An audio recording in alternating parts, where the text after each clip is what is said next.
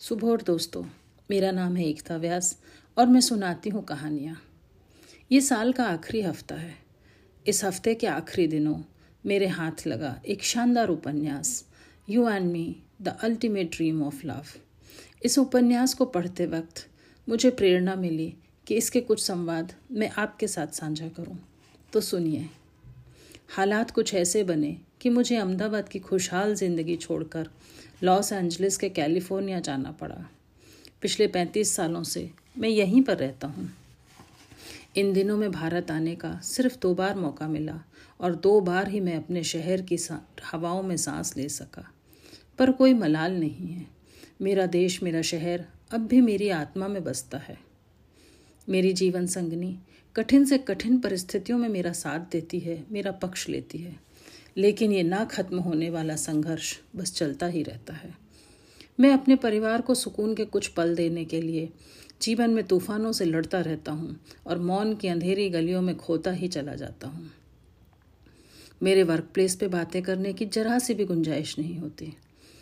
क्या करता? दिन, महीने, साल गुजरते गए और मेरी ज़िंदगी एक मशीन बनती चली गई। कभी कभी सोचता हूँ, क्या वो गुजरे दिन वापस लाए जा सकते हैं?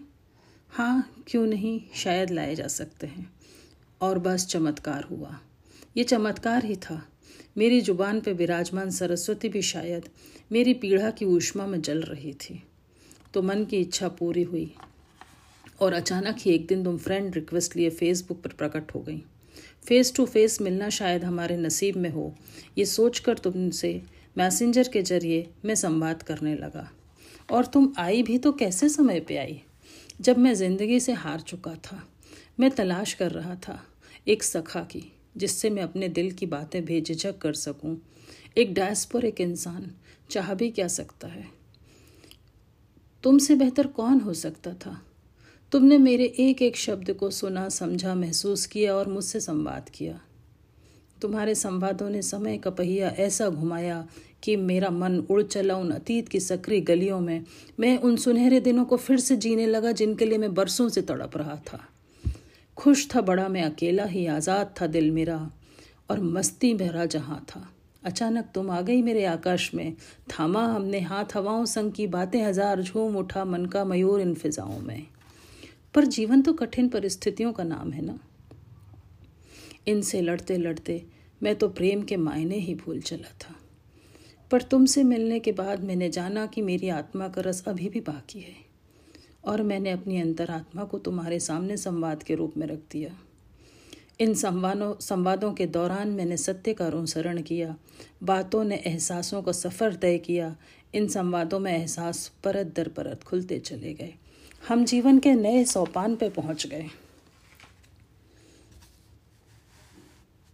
नर्सिंग असिस्टेंट के तौर पे काम करते हुए बातें करने के लिए कुछ होता ही नहीं है। और बातें भी किससे करता? पराए देश में पराए लोग। मेरे दिल की बातें समझ पाते? तुमसे संवाद करना मेरे प्राणों को नई ऊर्जा देता है।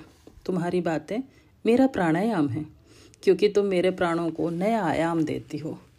मैं अपने उम्र के आखिरी पड़ाव पर हूँ। कैंसर जैसी खतरनाक बीमारी से लड़ रहा हूँ। पता नहीं साँसें कब थम जाएँ? ये जानते हुए भी मैंने तुम्हारे प्रेम को स्वीकारा है। ये जानते हुए भी कि तुम किसी और की हो और तुम्हारी अपनी सामाजिक जिम्मेदारियाँ हैं।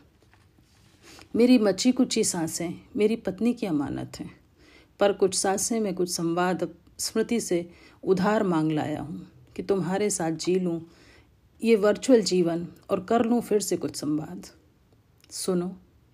अब हमारे रिश्ते को किसी नाम की दरकार नहीं है। हमारा रिश्ता अब क्षितिज को उस पार है, और तुमने चाहा भी क्या है? मुझसे बस दो मीठे संवाद, और मैं तुम्हें दे भी क्या सकता हूँ? बस कुछ मीठे संवाद।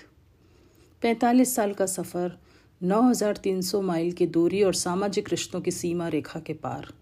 तुम सिर्फ़ मेरी अंतिम सांसों को कुछ विराम देने आई हो। जिस तरह मैंने दिल खोलकर अपने दुख दर्द बांटे, उसी तरह तुमने भी आत्मीयता से साझा की अपने दिल की बातें। शायद पचहत्तर की उम्र में कुछ लोगों को इन संवादों में गलती लगे। हम, पर यह हमारी आत्मा के हित में था। तुम्हारे संवाद मुझे मेरे शहर की उन सक्रिय गलियों में ले गए, जिनकी धुंधली तस्वीर अब भी मेरी आँखों में है। कॉलेज हो या लाल दरवाज़ा, साबरमती का किनारा या कभी न सोने वाला माणिक चौक, भद्रकाली मंदिर और भी न जाने क्या क्या तुम्हारे संवाद मेरे खालीपन को भरते हैं, मुझे नया जीवन देते हैं। तुम्हारे साथ में स्नेह की उन ऊंचाइयों पे छू स्नेह की उन ऊंचाइयों पे पहुँच जाता हूँ, जो किसी बंधन की मोहताज नहीं है।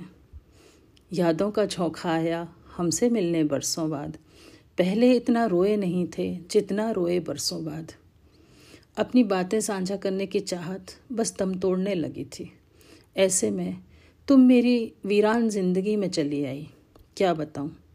भारत छोड़ने के बाद जीवन संघर्ष की एक कहानी बन गया, जो ख़त्म ही नहीं होती थी।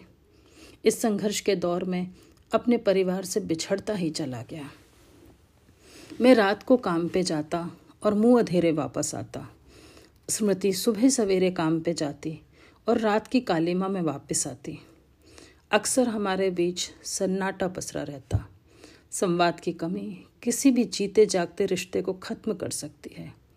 और वो संवाद ही है जो किसी भी भूले विसरे रिश्ते को फिर से जीवंत कर सकता है, जैसा कि हमारा रिश्ता। ऊपर से मुस्कुराती हुई, अंदर से तुम कितने दुख दर्द समेटे हुए हो, मेरी सखी। फिर भी मज़बूत सहारा हो तुम। इस सामाजिक व्यवस्था का, इस भाव ने मुझे जीवन के अंतिम क्षणों में ऊर्जा का नया एहसास दिया है। मैं एक कलाकार था, गाता था, अभिनय, नाटक, फ़िल्में, गीत, गज़ल, यही सब मेरा जीवन था। इन सबसे बिछड़ कर मुझे बिना एहसासों वाले बर्फीले देश में लापटका जहाँ मेरे अंदर का कलाकार लगभग अंतिम साँसें ले रहा था। मैं इस डायस्पोरिक जीवन से थक चुका था। बस उस महाशक्ति में मिल जाना चाहता था, जिसे तुम ईश्वर कहती हो। खुशबू जैसे लोग मिले अफसाने में, एक पुराना खत खोला अनजाने में। हाँ तुम पुराना खत ही थी, जो अनजाने में आकर मुझे मिल गई थी। तुम्हारे खतों ने मेरी अंतिम साँसें आसान कर दी। मैंने अपना अंतिम समय ऐसे जिया, जैसे सारी ज़िंदगी न जी सका था। एहसास, उल्लास से परिपूर्ण। अपने देश की यादों में, तुम्हारे संवादों के सहारे मुझे मिली एक जीवंत मौत। शेष, फिर कभी नहीं। तुम्हारा अश्विन। ये थे कुछ संवाद जो अश्विन ने मल्लिका से किए थे बहुत सालों के बाद। अगले एपिसोड में हम सुनेंगे कि मल्लिका ने अश्विन से क्या संवाद किए। तब तक के लिए सुनते रहिए।